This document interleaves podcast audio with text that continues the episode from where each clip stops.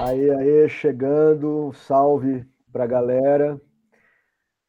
É, conversas privadas de interesse público no portal Fruta Preta.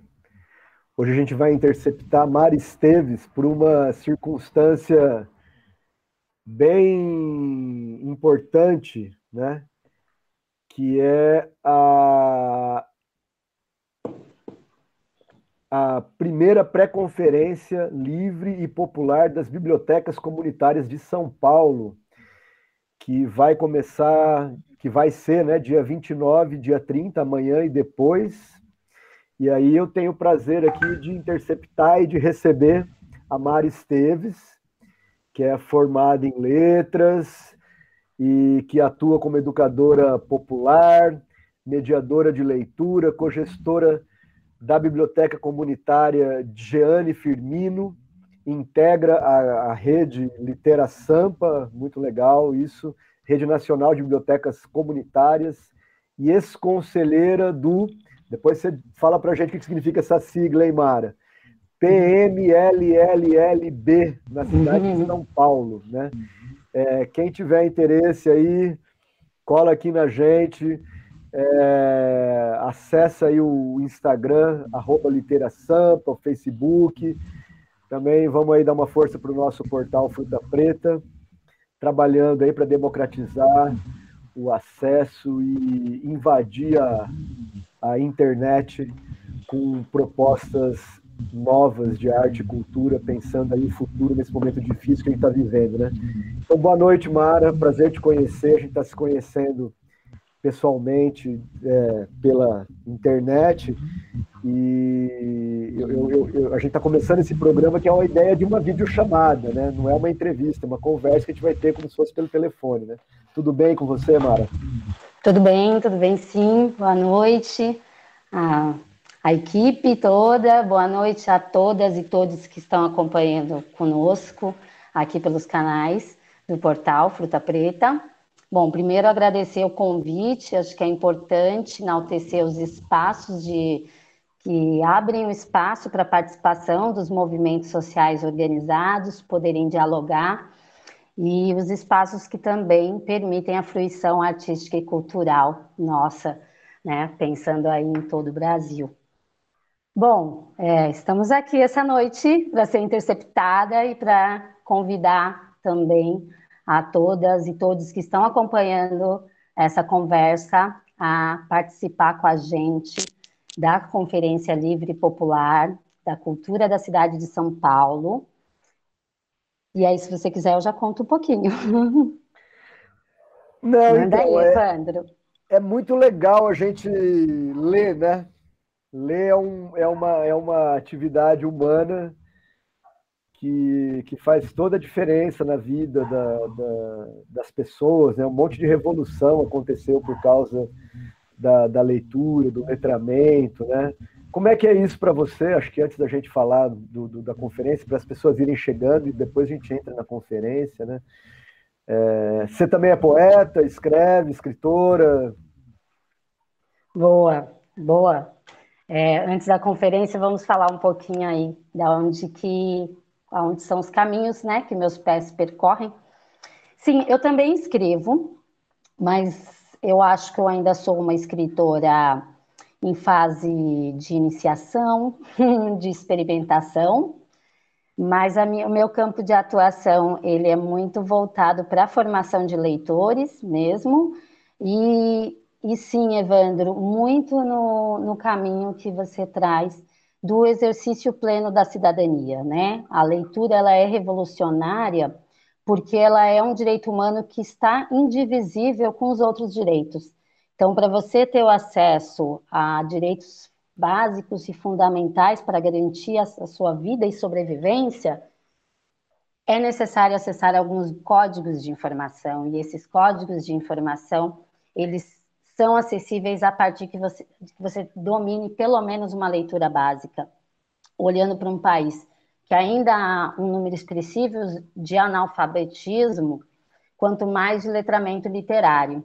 né? Então, é, a gente acredita também que o letramento literário ele está é, caminhando junto com a alfabetização básica e também com a alfabetização plena de possibilidade de leitura de mundo, né? Leitura de, de do seu lugar, do seu espaço e, e de entendimento dos direitos que são é, básicos e fundamentais para qualquer pessoa. Então, a gente, o meu caminho enquanto indivíduo, enquanto coletividade, também percorre esses espaços. E aí você, você atua principalmente na região sul ou como é que é essa, essa dimensão? Porque eu estou vendo, né, no, a gente vai ter o, o, essa primeira pré-conferência ela envolve a cidade inteira, né? E mais as Guarulhos, é, só para eu confirmar aqui, né? Quais são, as, quais são as cidades mesmo? Então, na verdade, a rede de bibliotecas comunitárias a qual eu faço parte tem atuação na cidade de São Paulo, Mauá, Guarulhos certo. e Santo André agora.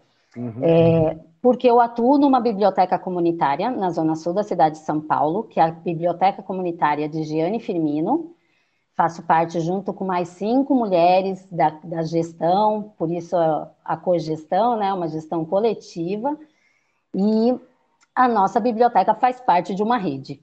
Essa rede de bibliotecas comunitárias, ela tem 17 é, bibliotecas comunitárias organizadas nessa rede para fazer atividades coletivas que é, incidem né, é, na popularização do direito humano à leitura. Então, as nossas ações são voltadas também para a gente refletir, enquanto sociedade, a importância de ter espaços que formam leitores, que dão, que democratizam o acesso ao livro e à informação, e também para a gente, é, não só na reflexão através das nossas atividades é, formativas, é, nos nossos encontros e seminários, a gente também se organiza politicamente, né? Enquanto um movimento social organizado, uma rede de bibliotecas comunitárias, a gente dialoga com o poder público, com outras bibliotecas comunitárias, com outros é, indivíduos e coletivos ligados a outros segmentos do livro, leitura, literatura,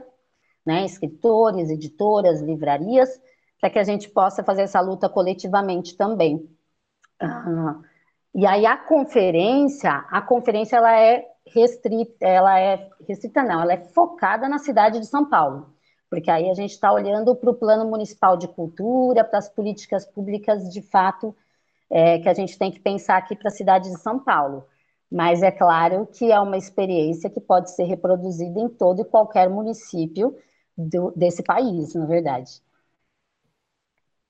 Mara, quem que é hoje em dia, vamos dizer assim, o apoio político mais efetivo que que está que tá, que tá se tendo, como é porque é muito sazonal, né? Eu mesmo trabalhei em projetos é, de, de, de, difusão, enfim, da cultura em, popular e de, de forma social, enfim, mas a gente sabe que varia muito, né? De gestão para gestão, é, dependendo de como a Câmara dos Vereadores está organizada, quer dizer, qual é o apoio que, que, que se tem, qual, qual, é, na verdade, isso é uma coisa muito cara para mim, né?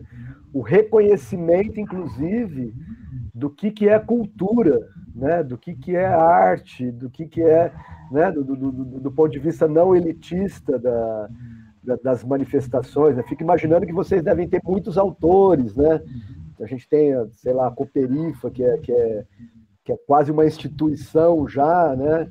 do ponto de vista do reconhecimento público, etc. Mas tem muita gente é, escrevendo, buscando acessar e difundir a sua imaginação por aí, né? Então, como é, como é que é isso, assim? Tem, como, é, como é que está esse apoio nesse momento, né? É, acho que a gente tem no Brasil, historicamente, uma prática que dificulta a efetivação das políticas públicas. Dificulta a gente ver o resultado de leis e de programas e de projetos que são construídos, principalmente quando a gente fala de política pública construída com base popular. Infelizmente, uma prática de se a gestão anterior não é do partido do qual eu faço parte, vamos desconsiderar tudo que foi construído e vamos inventar a roda de novo. e nessas práticas acabam com que as contribuições feitas pela, pela população é, se perdam. A gente vê é, isso acontecendo quando a gente fala é, de cima para baixo um pouco no âmbito de políticas públicas, quando, quando a gente fala da política nacional, né? Então, quando, quando acaba um MINC, qual que é, né? Como que isso vem descendo o impacto, né? E, e realmente, ao meu ver, isso é, um, é, é o que for, é o que cria força para com que as políticas municipais também se enfraqueçam, né? Acho que uma coisa atinge a outra, né? né? É. é, exatamente. A gente vê isso com a Política Nacional da Leitura Escrita, que foi sancionada no governo Temer, porém ela é, não é um fruto do governo Temer. São 10 anos de execução de um plano nacional de, do livre leitura, na gestão Lula, depois Dilma, né, com o Gilberto Gil no Ministério da Cultura e o Fernando Haddad no Ministério da Educação, porque quando a gente fala de Plano Nacional do Livre Leitura, Junta, né? a gente está falando de cultura e educação e também direitos humanos. Uhum. A gente pode é, trazer essa preocupação, tanto que quando a gente construiu o Plano Municipal, até respondendo aquela sua dúvida da, da sigla, né? o Plano Municipal do Livro, Leitura, Literatura e Bibliotecas da cidade de São Paulo, Sim. né? É, a gente olha esse impacto acontecendo, porque ela é desdobramento do Plano Nacional do Livre Leitura, então vai criando os planos estaduais e municipais, mas e vem de um histórico percebendo que se a gente quer é, aqui em São Paulo a gente conseguiu integrar a Secretaria de Direitos Humanos na lei, mas na prática fazer políticas públicas de longa duração para a gente ver os resultados, para a gente medir de fato como é que está o índice de leitura nas regiões mais periféricas, como que tá as coisas, tem que ser coisas de longo prazo e é importante o trabalho em conjunto entre esses setores. Então, na lei a gente tem conseguido construir leis maravilhosas que muitos países desenvolvidos não têm uma base para trabalhar mas essa prática de desconsiderar vai é, perdendo força, né, de gestão em gestão, e a gente vai perdendo dados, vai perdendo informação, vai perdendo construções, enfim, é um desmonte que vai acontecendo igual uma bola de neve. Agora, nesse momento, o que, que acontece? As, o, os políticos que participaram dessa trajetória de construção das leis continuam ativamente e pessoas eleitas do campo progressista têm apoiado uh, a lei, mas é isso, ainda nós não temos, infelizmente, um apoio amplo, e aí olhando é, suprapartidário, né, sem, sem uma. pensando como o. Sem um corte leitura... ideológico, né? Como é, diria. É, como exatamente. Diria. Exatamente. Se a gente não estivesse utilizando o discurso é, né, das ideologias, a gente olharia para o livre leitura como algo, como um direito mesmo, e Sim, essencial para o desenvolvimento social e econômico do país. E da saúde, e até, eu gosto sempre de falar da saúde, né? Da, a questão da cultura, ela impacta na saúde, hoje então, na saúde mental, né? Eu, eu acho que só para. Mas, mas a gente é, você é a política cultural, né, Mara? Estou vendo aqui, ó, a Cris Lima falando no chat. Mara, grande mulher, lutadora, fazedora de outros mundos. A Júlia Alves, boa noite. Mara, guerreira e militante. É, mandem perguntas para gente aí. Só para dar uma, uma pontuada, a gente está no portal Fruta Preta. Quem puder, por favor, se inscreva aí no nosso canal. Vamos fortalecer esse movimento. A gente está trabalhando com essa ideia do portal Fruta Preta e do próprio festival Fruta Preta, que é uma coisa que está em paralelo. nessa ideia de, de colocar pessoas para dentro da rede, né, da rede mundial de computadores, da internet, né, e, e, e pela via da, da cultura, né, e, e, trazendo isso como um direito humano mesmo, né, como você está falando da leitura, o próprio acesso à internet, enfim, depois a gente pode falar um pouco mais sobre isso, mas vamos falar da conferência, porque eu acho que efetivamente Uh, se o governo não vai fazer, a gente vai, né? E a gente continua, né? né? Faz, faz, o Brasil é, é isso, é, é, é, um país de luta constante, né? Então, como é que é essa conferência? Como é que ela vai acontecer? Como é que as pessoas podem entrar em contato, é, amplificar? Como é que isso funciona na pandemia? Como é que vocês estão trabalhando, inclusive, nesse longo de mais de um ano de pandemia? Fica à vontade para falar para a gente essas coisas todas aí, mas principalmente da conferência. Bacana. É, então, nós, enquanto bibliotecas comunitárias, né, a Rede Litera Sampa, nós temos 10 anos de rede. E nesses 10 anos, é, desde o primeiro ano, a atuação do Litera Sampa é contribuir com o poder público para desenvolver políticas pensando nesse sentido do direito humano à leitura, à informação, ao acesso ao conhecimento. E aí a gente trabalhou na, na, na, nos grupos de trabalho para fazer as conferências para construir o plano municipal do livro leitura, literatura e bibliotecas, assim como a gente participou das conferências para construir o plano municipal de cultura, e desde então, a gente vem dialogando tanto no legislativo como executivo, como que a gente garante orçamento para executar as ações que contemplem as bibliotecas comunitárias. É, porque se a gente começar a considerar as bibliotecas comunitárias como bibliotecas de acesso público, a gente começa a olhar para esse mapa de acesso ao livro dentro da, da, da cidade de uma forma mais ampla e mais realista com os nossos territórios, né? É, e aí a gente vem nessa, nesse, nessa década traçando várias estratégias de diálogo e de incidência para garantir orçamento e tudo mais, é, participando de conselhos, para a gente conseguir que construir junto esses espaços de participação social, que são as conferências. Né? Então, todo plano que tem metas para 10 anos precisa ter conferências regulares para ver se essas metas estão acontecendo ou não e a gente continuar o diálogo com os movimentos e construir políticas que façam sentido com, a, com essa realidade. E é, no, antes de pandemia, né, a gente estaria numa estratégia muito uh, puxando o poder público ou faria essas conferências populares presencialmente. Mas agora a gente vai enfrentar o desafio de, além de ser uma primeira conferência totalmente organizada pelo, pelo os movimentos sociais organizados, a gente ainda tem o desafio de fazer online. É, porque a primeira conferência do Plano Municipal de Cultura, para elaborar mesmo a primeira versão, houve sim a participação dos movimentos sociais organizados. Nós, nós fomos convidados a participar.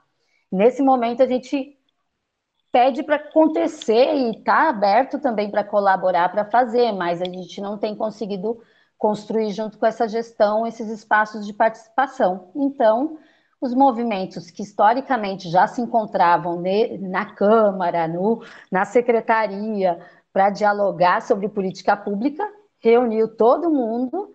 Então, vamos organizar uma conferência livre e popular da cultura. E aí, para facilitar essa organização, porque tem todo esse desafio, foi organizado primeiro as pré-conferências para a gente dividir por linguagem artística e por território, que também há a diferença entre territórios de necessidades, né, é, e de realidades, para que dentro dessas pré-conferências a gente faça basicamente o quê? Diagnóstico e encaminhamento.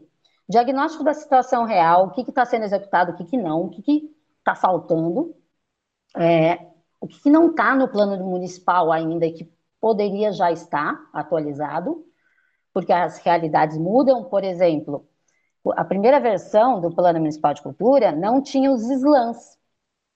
Agora, Nossa. os slams precisam estar, gente. Eles são e, fundamentais. E, são fundamentais, né? E é, e é, muita, muita, muito jovem envolvido com isso, né? Muita. Exatamente. Eles fazem uma movimentação expressiva, né? Não só de quantidade numérica, mas também do impacto, né? Das transformações que são feitas a partir do, da organização em slams. Enfim, e e aí a gente vai ter, na, as pré-conferências, elas estão organizadas basicamente nesse caminho. Então, fazer a, a, o diagnóstico para poder fazer encaminhamentos para que na conferência geral, que é dia 21, 22 e 23 de maio, a gente possa colocar em votação as coisas e encaminhar a nossa versão final. E aí a gente voltar a tentar encaminhar é, essas questões junto com o executivo, legislativo e os, as instâncias que sejam necessárias para fazer valer a voz das pessoas. Uhum. E aí, assim, as nossas inscrições da pré, a, pré-conferência de bibliotecas comunitárias, é, a gente está pedindo muito a participação das pessoas, porque as bibliotecas comunitárias, elas ainda não têm nenhum tipo de programação, convênio, vinculado com a secretaria. O que a gente tem são bibliotecas comunitárias concorrendo com editais como Fomento à Cultura Periferia, um fomento, às vezes, de uma linguagem que, às vezes, não é diretamente o da biblioteca comunitária, mas a gente vai criando caminhos aí para a sobrevivência desses espaços. Porque em, em a gente está há cinco anos já, né, é, da última elaboração, e a gente não teve nenhum avanço. E quantas bibliotecas comunitárias nesse período fecharam, né? Fecharam. Sim, seja, a gente não, tem. Não aumentou o volume de, de bibliotecas. Então, é, a gente não tem um monitoramento, né, de um mapeamento da cidade de São Paulo referente às bibliotecas comunitárias, né? A gente é, não avançou nisso ainda junto com o executivo de ter um mapeamento frequente. É, mas o mapeamento que a nossa rede teve acesso através de uma pesquisa acadêmica, tinham 160 bibliotecas comunitárias, foi um mapeamento que foi utilizado como referência para o Plano Municipal de Cultura, mas a partir disso, é, de 2016 para cá, tinha o SP Cultura, que era Sim, um, o SP Cultura. É uma plataforma para uhum. mapeamento mais amplo da cultura, né? E lá as bibliotecas comunitárias também estão cadastradas, mas é isso, não tem um monitoramento constante e uma atualização desse mapeamento. Então, amanhã e depois, também é uma forma de a gente atualizar esse mapeamento de quem está aberto agora, para a gente conseguir juntos é, incidir na, nas ações vinculadas às bibliotecas comunitárias. E como é que vocês vão se organizar amanhã? Como é que é a programação? Como é que tem uma sequência? Vai ser transmitido? Tem, tem como acompanhar?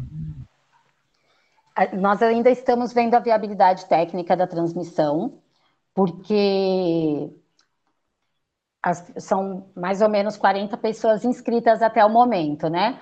Lembrando que as inscrições acabaram ontem, mas só por um, um, uma forma de organização. Então, bibliotecas que não estejam cadastradas pode mandar mensagem para a gente, que a gente manda o link para participar. É, a gente tá, é, está vendo essa viabilidade técnica de transmissão, porque como tem a mediação das falas de quem está inscrito, monitorar um bate-papo do chat, por exemplo, para pré-conferência pode ser algo difícil da gente conseguir controlar na participação, porque, o dia, porque é muito focado a pré-conferência por o diagnóstico da realidade das bibliotecas comunitárias.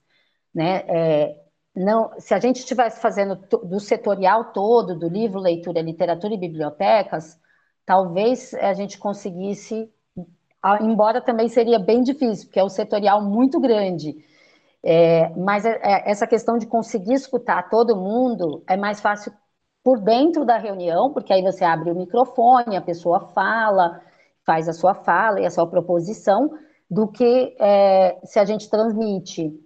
Mas é, a população vai poder ter acesso a toda essa discussão, por quê? Porque a conferência geral, dia 21, 22 e 23 de maio, ela sim, vai ser transmitida pelo, pelo Facebook, tem um evento. É, eu mandei até, vai aparecer logo mais, um, um Linktree barra MCCSP1, e lá tem todas as informações, tanto das pré-conferências, como também o evento da transmissão do dia 21, 22, 23. Que aí vai ser legal, porque aí o pessoal, que, quem quiser contribuir com votação, se inscreve, e quem quer acompanhar somente por uma questão de estudo, né, ou de, de, de, de acesso à informação, vai poder acompanhar pelos, pelos bate-papos de todos os lugares que vão ser transmitidos.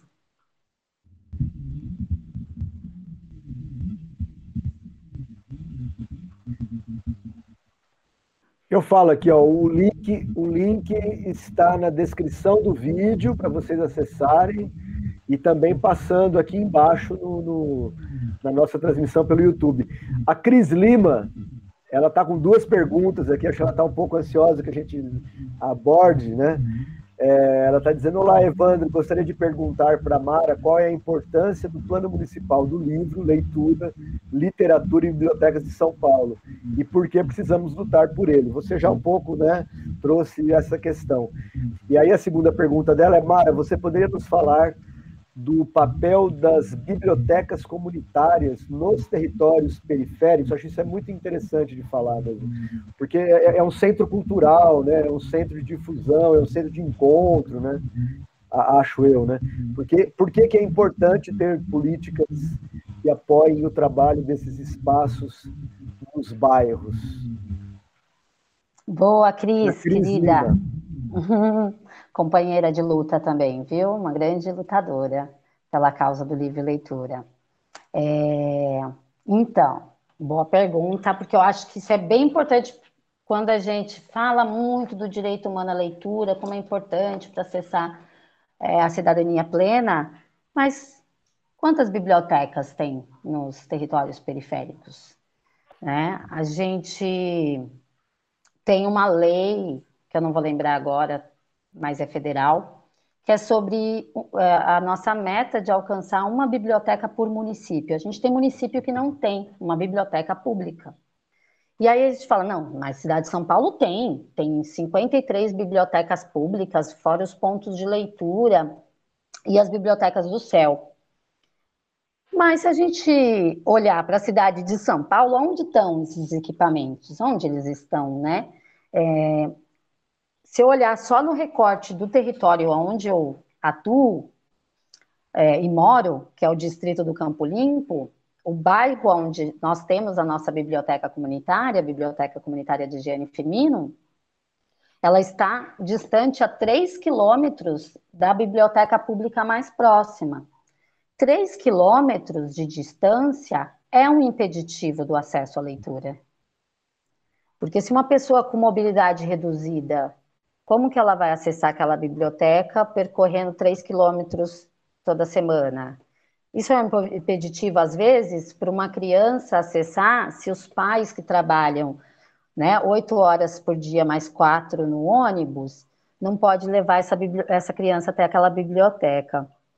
Então, tem, são diversos impeditivos que não que é, inviabiliza o acesso ao livro quando a gente não pensa na democratização da distribuição dos equipamentos de acesso ao livro. As bibliotecas comunitárias, elas só surgiram por conta da ausência de uma biblioteca pública.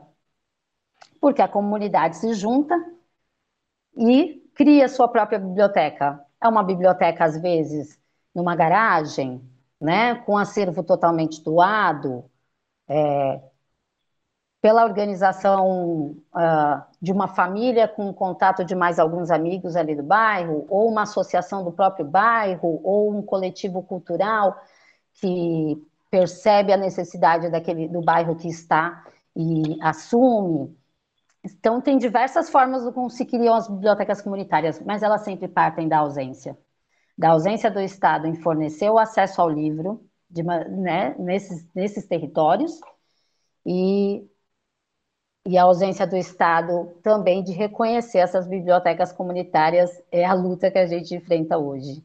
E, ela, e a importância dessas bibliotecas comunitárias, que, como ela nasce da ausência e da necessidade identificada do, da própria comunidade, então ela é uma biblioteca que ela já, já é criada desde o começo a, a partir da escuta das pessoas que se organizam e do seu próprio bairro. Então ela também não é não, não nasce com um formato parecido com as bibliotecas públicas, porque ela nasce para atender a necessidade. E aí ela já nasce desde o começo com,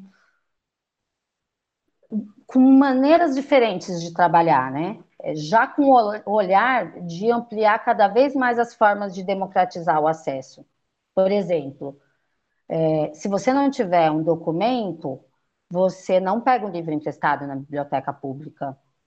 Se você não apresentar um comprovante de residência, Será que todos os cidadãos dessa cidade têm realmente um comprovante de residência? A gente não pede comprovante de residência e nem o RG da pessoa, porque ela pode não ter. E aí ela não vai acessar a biblioteca de novo. Então, aí outra coisa é poder entrar, acessar uma estante de livro e você mesmo pegar o livro que você quer, sabe?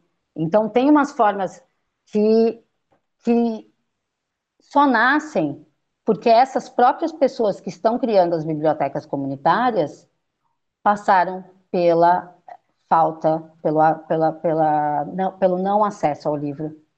Então, há uma sensibilidade de pensar estratégias nas, de, de, de funcionamento das bibliotecas e de atuação que são a partir da leitura do, do território, né? Acho que muito Paulo Freire sempre falou, falou muito das bibliotecas comunitárias, né? A gente está no, no, centenário do Paulo Freire, e esses dias eu estava até acessando uma pesquisa acadêmica é, que estava falando como Paulo Freire observou e foi, e foi pioneiro também para ajudar a construir várias bibliotecas comunitárias e populares no Brasil.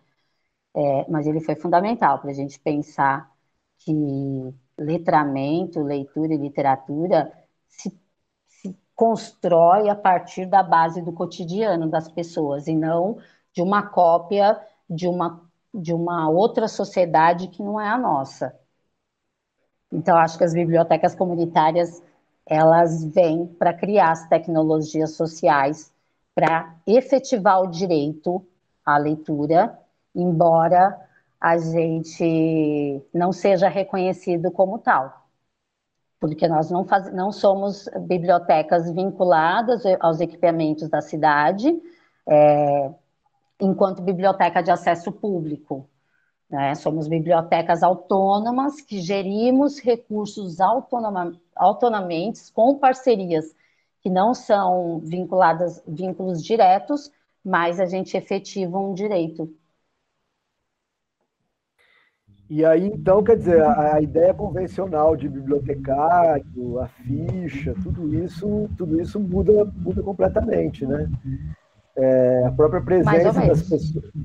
É, não, então, fico curioso para saber como é, que, como é que funciona esse papel daquilo que a gente convencionalmente trata de, de, de, de bibliotecários, né, bibliotecárias, é, e, e, o modo de, de cadastramento dos usuários. E, e também acho que imagino que os espaços né, de convívio também devam ser muito ativados, as pessoas permaneçam no local, ali, né, primeiro chegando devagar e depois começando a ter coragem de colocar a mão nos livros, né? Tem, tem muito, tem, acho que tem muito isso, né? Como, como, é, como é que é essa, essas diferenças que você já apontou aí um pouco, como é que, como é que elas funcionam na, na prática, assim? É interessante isso que você disse, Evandro. Elas vão chegando mesmo. Primeiro é, timidamente. Timidamente, né? É, aí depois que vai sentindo que o espaço é acolhedor e que permite, que permite não, é, é acho que é mais, é, é, é para além da palavra, palavra permite nem, nem entrar. É além da palavra, é. é quando pertence, percebe né? que aquele espaço é para ele, que, exatamente, pertence, pertencimento. Né? Pertence ao espaço, né? E que há uma acolhida na sua chegança, Aí, aí vira os frequentadores que toda tarde senta no sofá para fazer a leitura do dia. Ou o rapaz que se exercita na praça, no, na, naquela, naqueles. É, eu não sei falar aqueles nomes, gente. Instrumento de fazer ginástica das praças públicas, sabe? A gente tem um caso desse, que ele ia fazer todo dia, aí ele terminava, sentava lá fazia a leiturinha do dia, depois ia embora para casa dele, virar uma rotina, assim. É, mas é isso, porque as bibliotecas comunitárias, elas, elas é, na nossa troca na rede, né, nós temos a rede Litera Sampa, que é uma rede, a gente troca muito sobre as nossas experiências.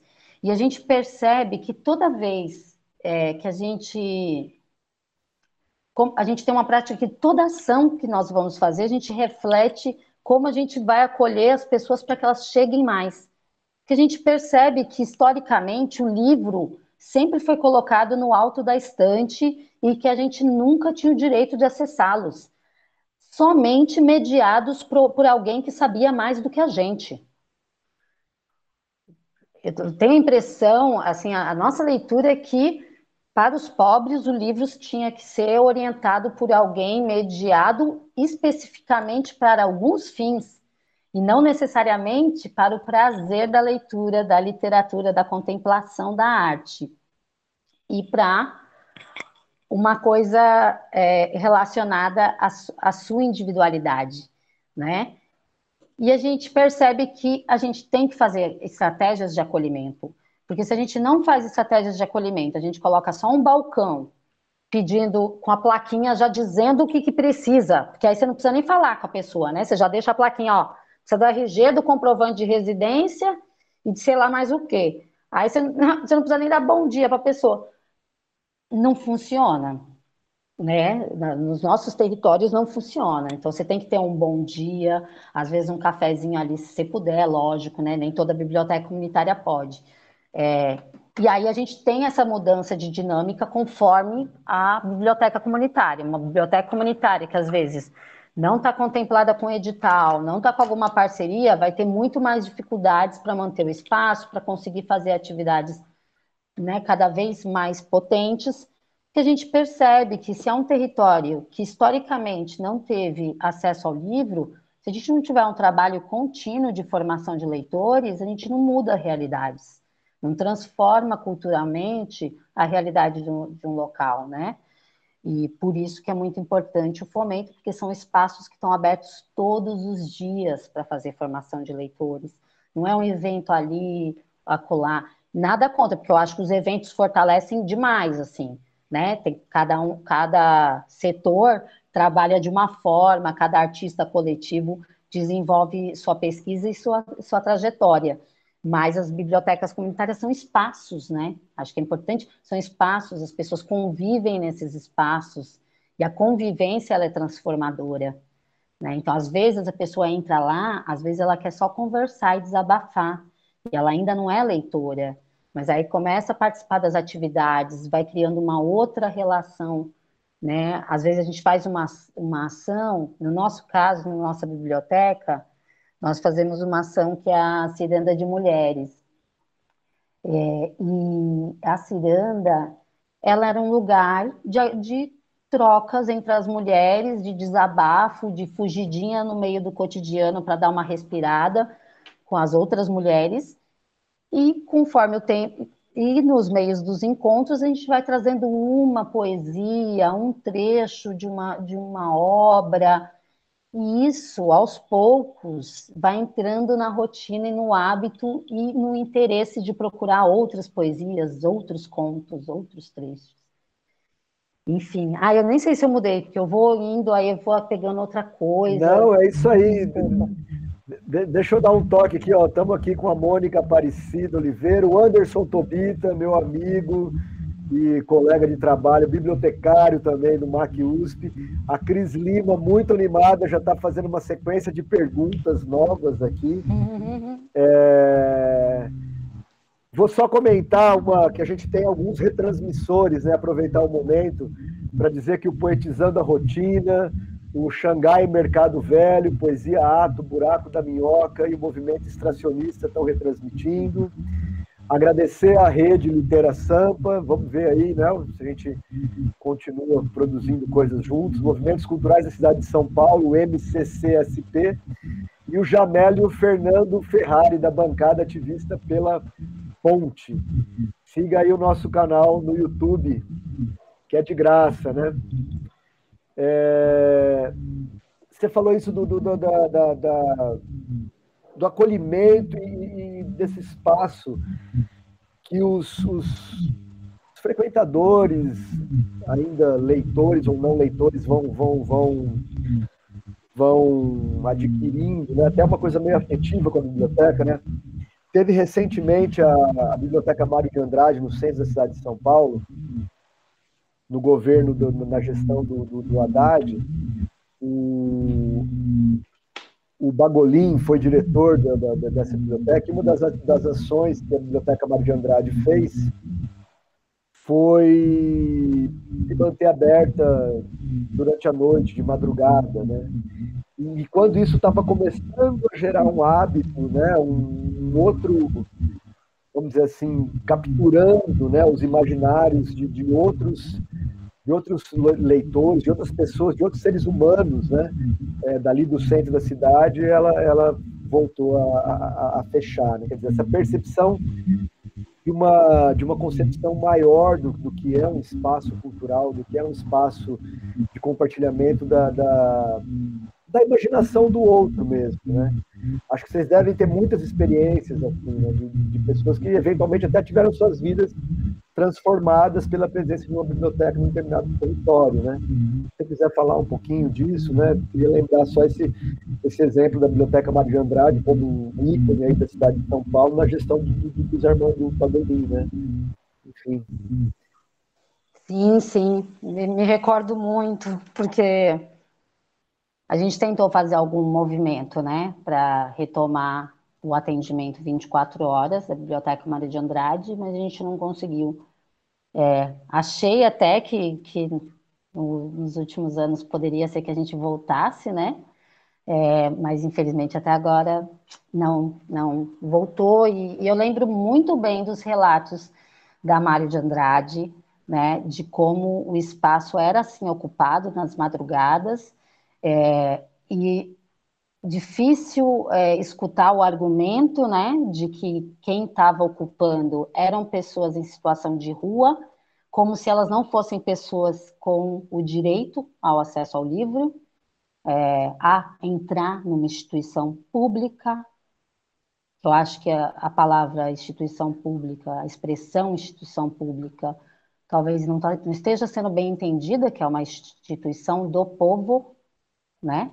Todo e qualquer povo, só que é isso, a gente está, infelizmente, num momento onde que a gente cada dia mais tem que defender o óbvio, né, do direito à vida, do direito a uma cidadania, enfim. E a gente é, só que eu também conheço discursos, além disso, né, de escritores que passavam a madrugada na Mário de Andrade escrevendo, né, entre outros relatos emocionantes de pessoas que estudavam de madrugada para poder passar ou num concurso público, numa universidade, entre outras. Muita realidade... gente gostaria de ter biblioteca aberta à noite, de madrugada, para estudar. Muita gente. É maravilhoso, porque aí você pensa na inclusão de, da diversidade de pessoas que vivem nessa cidade. Nem todo mundo é, tem a rotina pautada no das 8 às 18 horas da, do dia, né? A diversidade de quem vive na cidade de São Paulo é, é potente demais. E a realidade de um centro da cidade é de acolher pessoas que tenham essas características. Ou é um escritor que mora no centro, ou é uma pessoa, sim, em situação de rua, que não deveria estar em situação de rua. A questão maior é antes, né? Nas bibliotecas comunitárias a gente passa algumas, algumas perseguições também, né? É, mas a gente também tem relatos maravilhosos pelo fato de conseguir a, estar abertas, né? Porque a gente, a gente não consegue estar 24 horas, porque a nossa luta ainda é de conseguir estar no horário comercial, por exemplo. Embora é, tenham muitas bibliotecas comunitárias que praticam horários alternativos de atendimento, né? Fora da, da época da pandemia, a gente também desenvolve. É, na nossa, da biblioteca que eu faço parte, eu falo na nossa, a Cris também faz parte, viu, da biblioteca que eu faço parte. Quantas pessoas também. são, só para a gente ter esse dado, assim, quantas pessoas são? Trabalhando? É. Nós somos em seis mulheres. Seis mulheres. Seis mulheres né, incluindo o jovem do território, que, que, é uma jovem mediadora de leitura que está conosco, a Fernandinha, é, e mais cinco mulheres na cogestão mesmo, né? É, e assim, nessa trajetória de se adaptar para atender melhor a população, a gente tem diversas histórias, sabe? De, de crianças que tinham uma dificuldade enorme na alfabetização, apresentando resultados na escola bem abaixo da, da capacidade delas, né?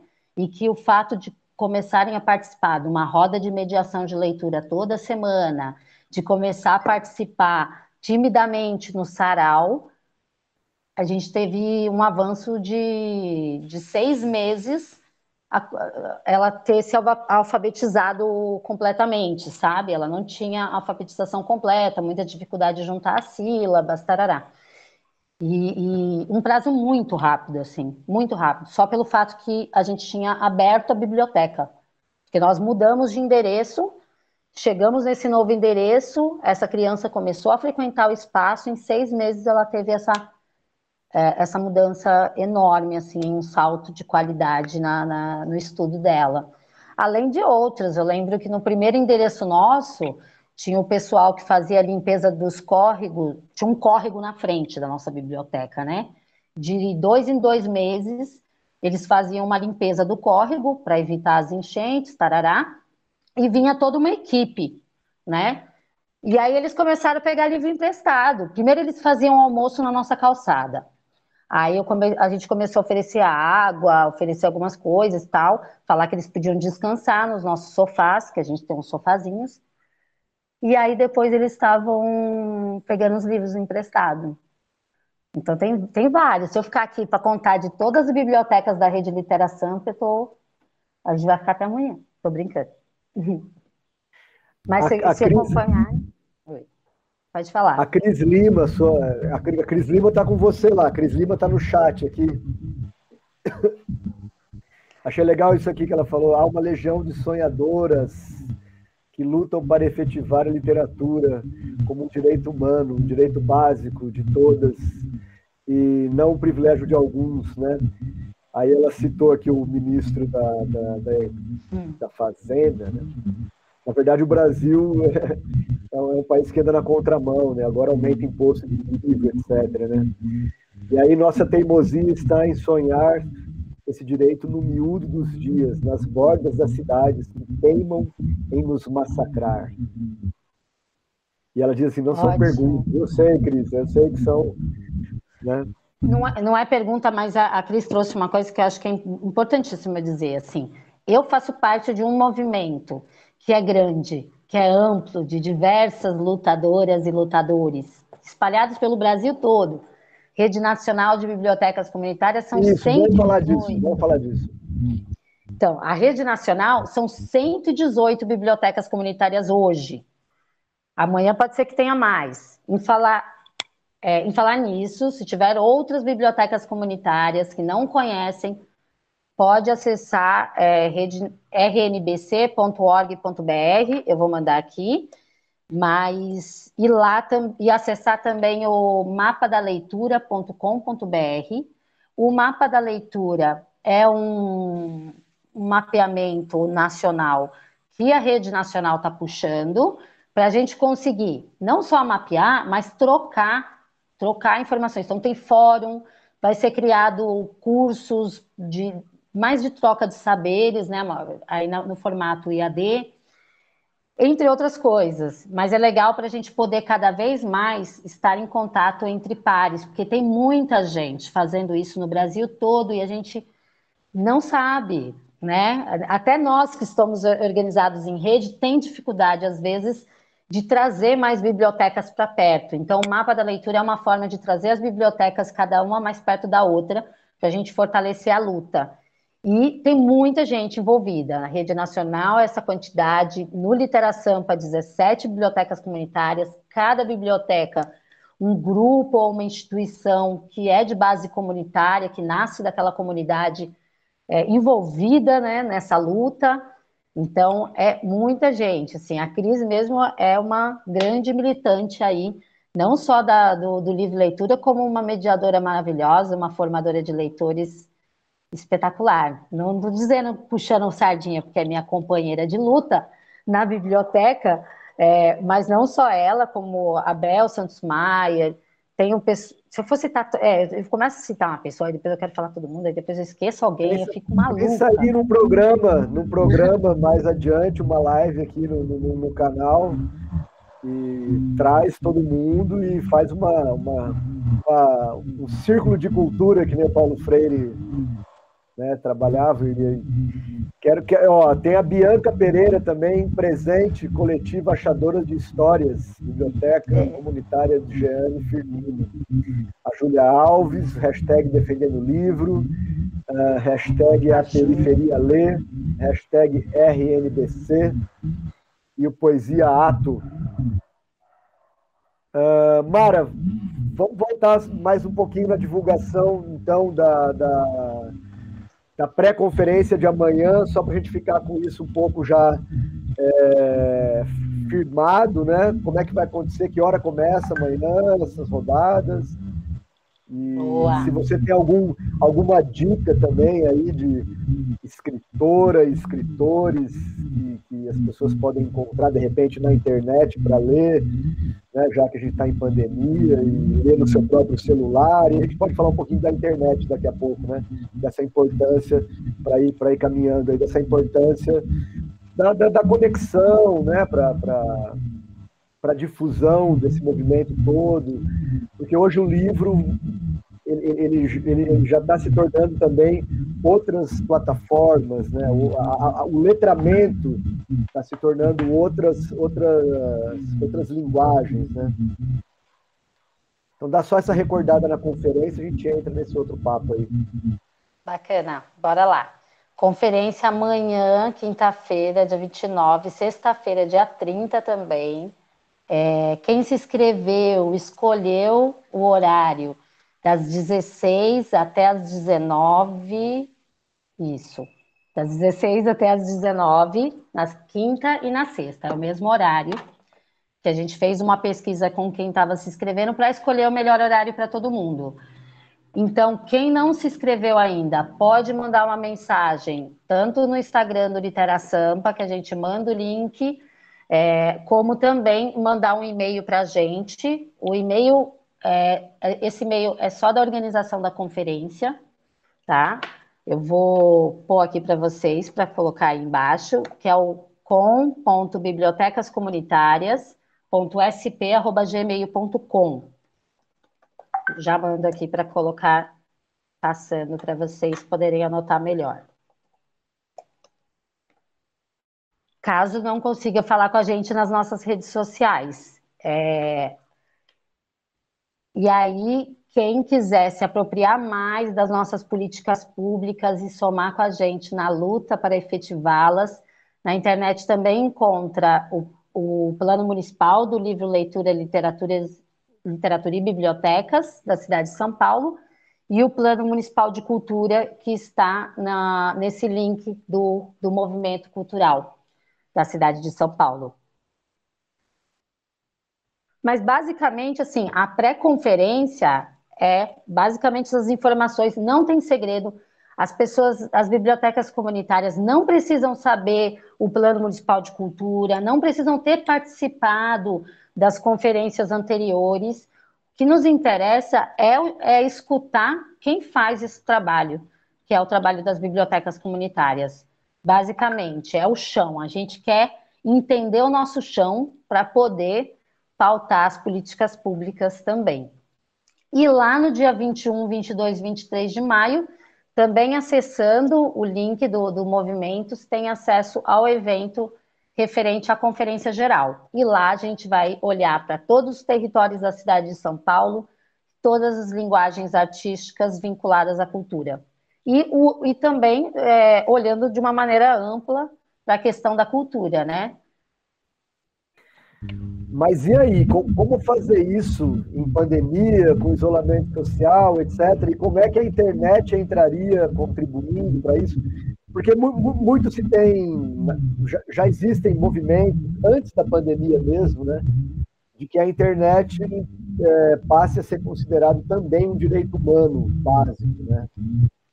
É, e a gente ainda vive nessa internet paga, delimitada pela, pelas empresas, etc. Né? Como, como, como, é que, como é que consegue dar conta disso? Tem, tem pontos positivos, vamos dizer assim, no mundo que estivesse saudável é, desse distanciamento, a, a, internet possibilita alguma, alguma, alguma aproximação, alguma, alguma ampliação, amplificação do universo dessa luta do, do letramento, da, da, aproximação com a leitura de modo mais amplo? Como é que você pensa isso? É, ter, ter pontos de internet é, mudaria muito o contexto? Bom, é interessante, né, como a gente observa como eles querem controlar toda e qualquer forma que seja possível o nosso acesso à informação, né? E a pandemia parece que é, mostrou isso escancaradamente para a gente, como é importante, importante os espaços de acesso ao livro, como é importante um teatro, um cinema, né, assistir um show de música, uh, enfim, a gente percebeu como essas ausências é, nos faz falta. E a gente percebeu também que a nossa internet é horrível, né? Porque a gente já sabia um pouquinho, mas agora a gente tem certeza eu até estava comentando com, com, as meninas da biblioteca como a, a qualidade da internet é, diminuiu aqui, a velocidade, pelo menos da minha casa, durante a pandemia, porque é um sinal que é disponibilizado para aquela região, dividido por, por aquele monte de casa que assina, e aquilo vai diminuindo a velocidade, né? E isso não está bem explícito dentro dos contratos. Enfim. Vai ampliando o trânsito de informação, né? Aumenta muito e o canal fica, fica estreito, né? Exatamente. E a gente começa a perceber que os serviços, não só os públicos, mas os serviços privados, nos limitam, né? É, isso é uma questão quando a gente olha para o território periférico, principalmente, quando a gente fala dessa educação à distância é, e, e os jovens e o acesso delas. Mas quando a gente olha para as conferências, é, é um grande desafio, tem uma, um grande desafio, porque muitas pessoas têm esse, tipo de internet, porque estão nas periferias e, e, e são, né? É, embora para mim tudo é, é uma, uma estratégia, né? É, porque a internet que eu compro aqui no, no, na zona sul da cidade de São Paulo, acho que não é a mesma internet do, do bairro Higienópolis. Né? Mas eu não sou técnica dessa área para ter um, uma certeza em um dado específico, mas eu acredito mesmo. E então a gente tem um grande desafio de conseguir garantir de fato a participação de todas e todos porque a gente não tem internet para todas e todos. Mas o ponto positivo, vamos dizer assim, de conseguir fazer online é que a gente consegue fazer, mesmo estando distantes, dá para fazer e dá para reunir uma boa parte e pensar estratégias para as pessoas participarem. É, e aí, às vezes, uma biblioteca comunitária que está lá no extremo de Parelheiros, né? Tem uma internet ruim também, mas eles não vão atravessar a cidade para fazer no centro, né? Se a gente fosse fazer no centro. Então, eu não sei se é ponto positivo, mas são características que fazem com que a gente fala, não, então vamos fazer, né? Vamos fazer porque é, há uma possibilidade de que algumas pessoas que talvez no presencial não fossem participem dessa vez, né? É, mas é, é, é, bem desafiante, né? Porque a qualidade de você estar numa roda, né, num círculo, é, e um escutando o outro, podendo olhar, e, é, é, diferente, é uma outra qualidade, eu acredito, porque a gente consegue passar uma tarde toda em roda discutindo essas, esses desejos para a cidade, mas no virtual, se você passa de, de, de, três horas, já fica muito cansativo, né? Então, no nosso caso, a gente vai fazer três horas mesmo, como um limite de tempo, porque o, o que a gente vem observando é que a qualidade mesmo é, é de encontros de no máximo duas horas. Mas, como a gente quer escutar o maior número de pessoas, três horas é, é a forma ideal para a gente conseguir dar direito de fala para todo mundo, para todo mundo opinar no diagnóstico e para também fazer proposições. Uhum. Dá uma dica para gente aí, quem são jovens escritores, pessoas, já saiu um escritor é, do movimento, alguém que você gostaria de falar, pô, eu admiro muito. É muita gente. É bastante gente. Alguém aí só para eu vou, eu imagino, é, vou pensar, né? Porque é complicado. Aí você fala de um, não fala o outro, aí fica. Pois é, aí as pessoas, é, as pessoas é. ficam ciúme, né? É verdade. É, mas eu vou, vou falar. Eu vou falar. Eu acho que, assim, primeiramente é dar ênfase às escritoras mulheres, principalmente as escritoras mulheres negras, é, porque é isso, a, a, a, gente ainda tem uma literatura brasileira fomentada. É, que parte dos homens brancos e e, e, e da classe econômica, né, com, com mais poder aí, mas a gente, isso é o recorte da visibilidade, né? Porque se a gente olhar para o recorte da produção literária mesmo, aí a gente vê que a mulherada está produzindo muito, e a mulherada negra é sim a protagonista da escrita revolucionária desse momento. E que venham mais para outras décadas e mais, né? Se a gente olhar para hoje, essa é a minha visão enquanto mediadora de leitura, né? Da minha trajetória. Lógico que é, pode vir outros recortes, mas eu, eu acredito que sim. Quando a gente olha para Conceição Evaristo, ela é uma referência que é, abriu caminhos para outras mulheres terem coragem de colocar a escrita no mundo porque é coragem mesmo, porque é, é muita perseguição, né, no campo para publicar, para poder promover e participar das atividades. É, então, eu coloco aí Elisandra Souza, né, eu coloco Mel Duarte, Carmen Faustino, Jennifer Nascimento, e entre outras mulheres que ainda estão chegando e que vão ocupar aí esse espaço. E vocês conseguem é, materiais, livros dessas autoras? Conseguem ter isso, vamos dizer assim, atualizado? É, é, é normalmente as próprias editoras enviam? Então, essa é uma grande preocupação. Essa é, é uma grande né? É, é, essa é uma grande preocupação, não só da nossa biblioteca, como de todas as bibliotecas comunitárias da Rede Litera Sampa, e a gente percebe que outras bibliotecas comunitárias também têm essa preocupação de que qual é o acervo que vai ter na sua biblioteca comunitária. Né? Se é uma leitura do território, se é construída junto com a comunidade, a gente tem que perceber os desejos e as identidades dessas pessoas, né? Então, e trazer, e ter no acervo uma diversidade que contemple literaturas que já são conhecidas daquele público, que são pedidas por elas mesmas, e outras que dialoguem com aquela realidade, com aquela diversidade, com a produção literária daquele território. Então, a gente tem um cuidado muito grande de fazer isso. Por quê? Já que a gente se né, soa um bocado para escrever projeto, para captar recurso de edital, para arrumar uma parceria XYZ, a gente sempre coloca um pouquinho de recurso nesses projetos que a gente consegue, né? Que não é todo ano que a gente tem um projeto ou outro, porque não temos um, um, um edital das bibliotecas comunitárias, enfim. A gente sempre tenta deixar uma compra de acervo para fazer é, a compra desses livros principalmente das escritoras das mulheres negras independentes, porque elas já estão no desafio de lançar a escrita delas no mundo, de, às vezes são editoras independentes, né?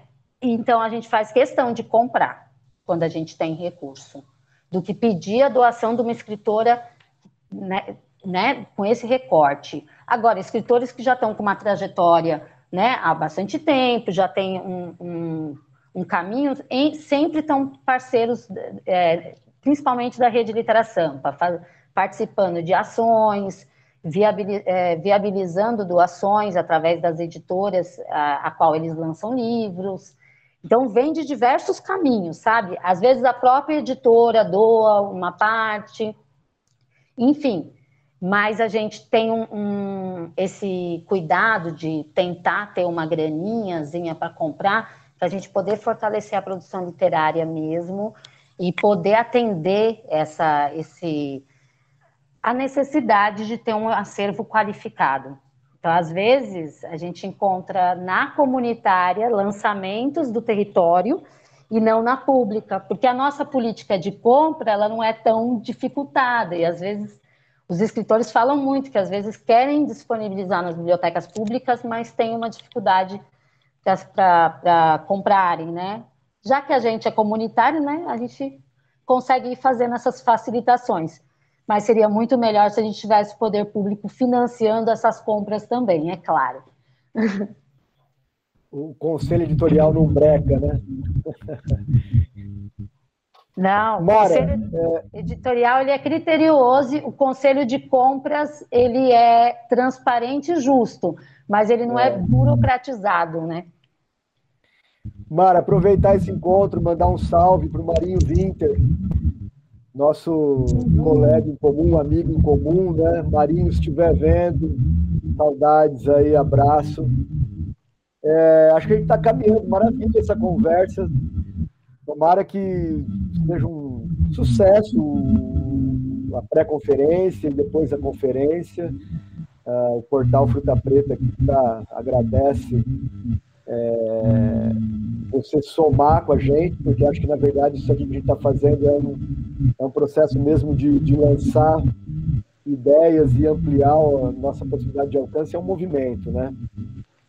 É, quem pudesse, pudesse se inscrever no nosso canal aí que está começando, a gente agradece bastante. E queria que você desse essa última palavra para a gente aí, Mara. Obrigado pela sua presença. Eu que agradeço, agradeço muito o convite, as pontes, é, a, a, importância que, que foi dado por toda a equipe de abrir o espaço para a gente fazer essa, essa troca boa. A gente agradece porque a causa das bibliotecas comunitárias ainda precisa ser bem popularizada para a gente entender essas necessidades juntos e construirmos caminhos juntos. Então, quando a gente tem parceiros que abrem esses espaços, é muito importante e fortalece é, muito essa causa, tanto nos territórios como no avanço político mesmo. É, Mandar, mandar um beijo também para o Marinho Winter, que também é, é, um grande defensor do direito humano à leitura, é um grande companheiro dessa luta, sempre foi. Um beijo e um abraço para todo mundo que está acompanhando com a gente, é, tanta galera da Rede Litera Sampa que está aqui, que constrói cotidianamente uma periferia que lê, que é a nossa causa. É, e dizer que é, é importante termos toda a sociedade juntos nessas lutas. Quem não, não, não puder na pré-conferência, esteja com a gente na conferência geral. É, acompanhem com a gente, é importante que a sociedade pressione também, porque é assim que a cultura ela é reconhecida e valorizada. Quando a gente entende o impacto dela na, na sociedade, juntos a gente consegue mudar um pouco essas realidades e dizer para acompanharem a gente também nas nossas redes, porque a gente sempre está lançando alguma, alguma campanha. Eu coloquei o Linktree da, da Rede Litera Sampa, e convido todos para ir lá. Está rolando agora uma exposição, é, e além de também as informações da pré-conferência também estão lá, o blog da Rede Litera Sampa, as redes sociais da Rede Litera Sampa, que tem muita informação bacana para a gente trocar lá. Maravilha. Obrigado, acompanhem uh, os movimentos do canal, os movimentos culturais todos. Final de semana estaremos inaugurando o Festival Fruta Preta, que é uma tentativa de um festival plataforma. Quem puder também, a partir das duas da tarde, estaremos com lives. É, e o link 30, está tudo aqui na, na, no nosso chat. Boa noite a todas e a todos. Foi um prazer essa conversa, Mara. Boa sorte. Seguimos aí na luta. Valeu, ah, conversas privadas de interesse público. Até daqui a 15 dias. Hum, boa noite, obrigada.